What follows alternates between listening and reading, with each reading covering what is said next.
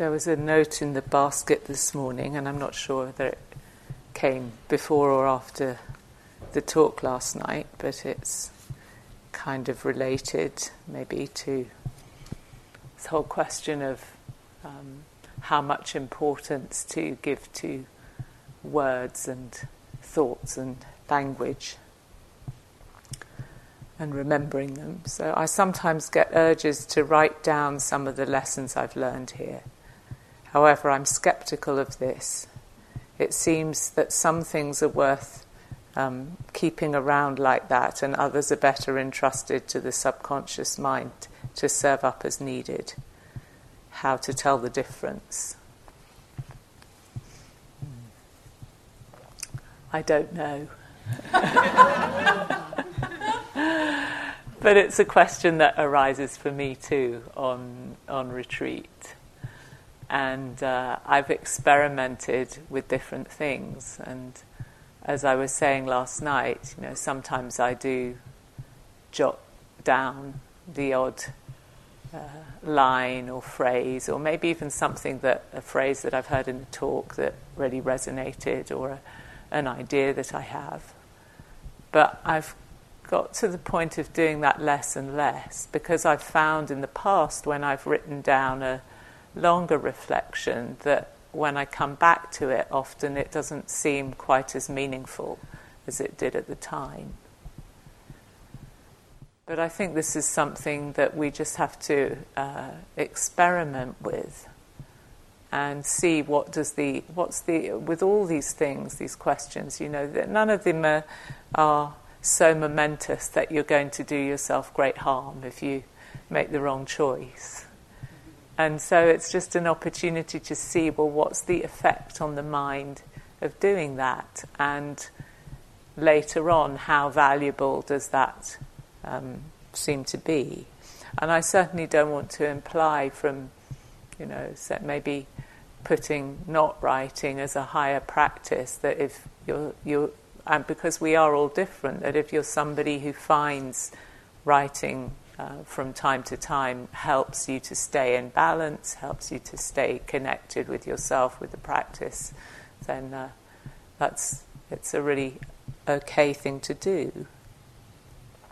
One thing I have noticed, so one of the maybe one of the aspects of this question is, well, these these precious insights are arising, and I, I want to remember them, and I feel if I don't write them down, I'm, i might forget. Uh, one of the things I've noticed with the mind getting quieter, and after the, the mind has had a period of extended quiet on retreat, and I'm also not talking about necessarily, you know, uh, deep, deep states of concentration, but just the uh, ordinary quiet of being on retreat is that the mind gets much more efficient and it starts to remember things with greater ease and greater clarity. You might notice memories, you know, arising or uh, that surprise you now, and after the retreat, you might notice for a while that the mind has this kind of um, clarity and efficiency that feels maybe uh, greater than normal. And if you remember the teaching on the, the hindrances and the simile of the bowl of water in which you can see your your face or your reflection. Um, that teaching was actually a response to a question from somebody to the Buddha about why is it that sometimes we find it really easy to remember things that were said and done a long time ago, and sometimes we really struggle to remember. And the Buddha said that actually the, the, when the mind is free from hindrances, it easily uh, remembers and recalls things even that were said and done a long time ago. And you might see if that's true in your experience and start to trust that. I also think that there's a, a huge value to um, giving ourselves this break, which we have a rare opportunity to do here, from not feeding the mind with reading and writing, with literacy.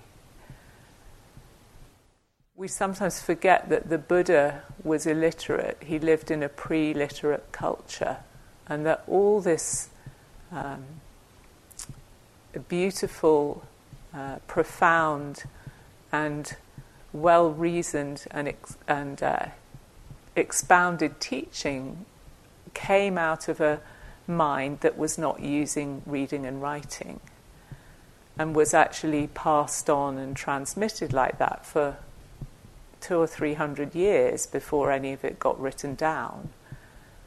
And there's an immense, uh, I think our minds have a capacity that we maybe uh, are unaware of or lose sight of if we swim constantly in a literate culture.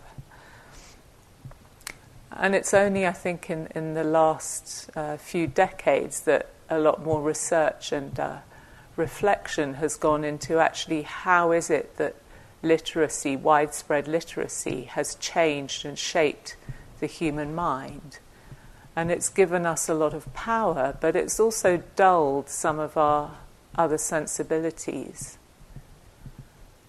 And so we have this chance here, which is a sort of chance that you might only find if you, say, went into the wilderness for an extended period, which we don't all have the opportunity to do, to really unplug from that um, sea that we swim in of reading and writing and just see how the other senses and our other uh, sensibilities come more online or become strengthened.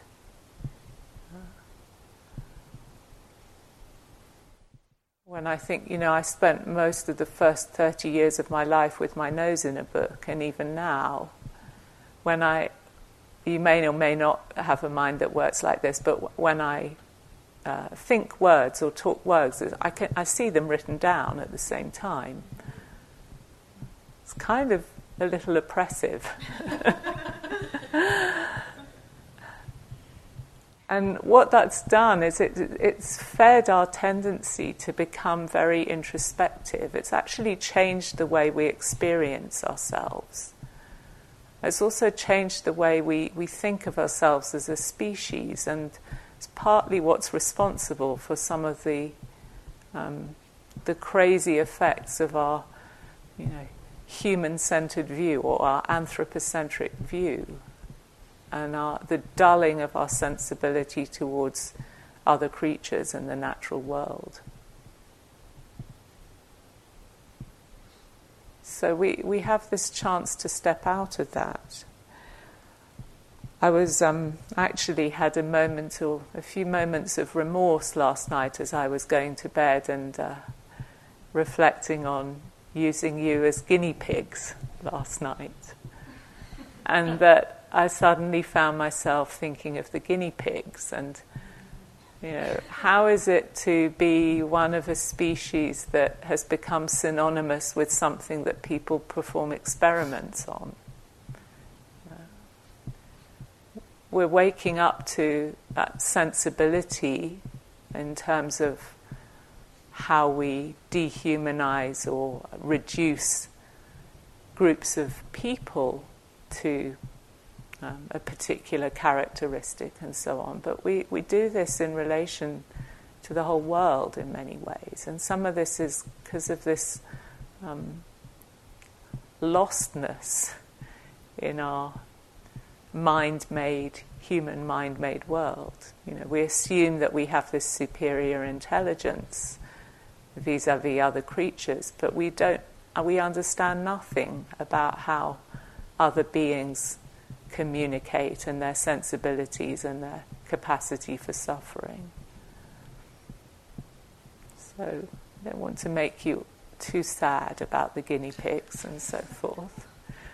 But, uh, uh, but I think there's a lot to be gained from just um, suspending this uh, over reliance on the uh, verbal mind and really letting the other senses also shine through. I think it's very skillful the way the Buddha um, made the conceptual mind or recognized the conceptual mind as one, just one of our senses, whereas we tend to give it priority.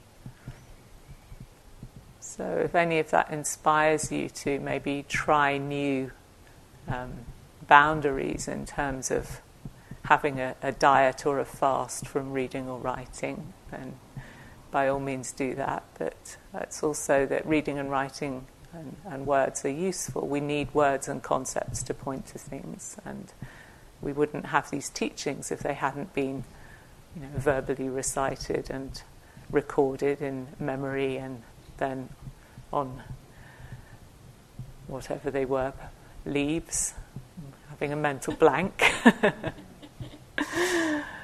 um, so, so the answer to that question is I don't know, but it's a good question and uh, keep experimenting. Mm. Okay, I think that's all I have to say this morning, so have a wonderful day of practice.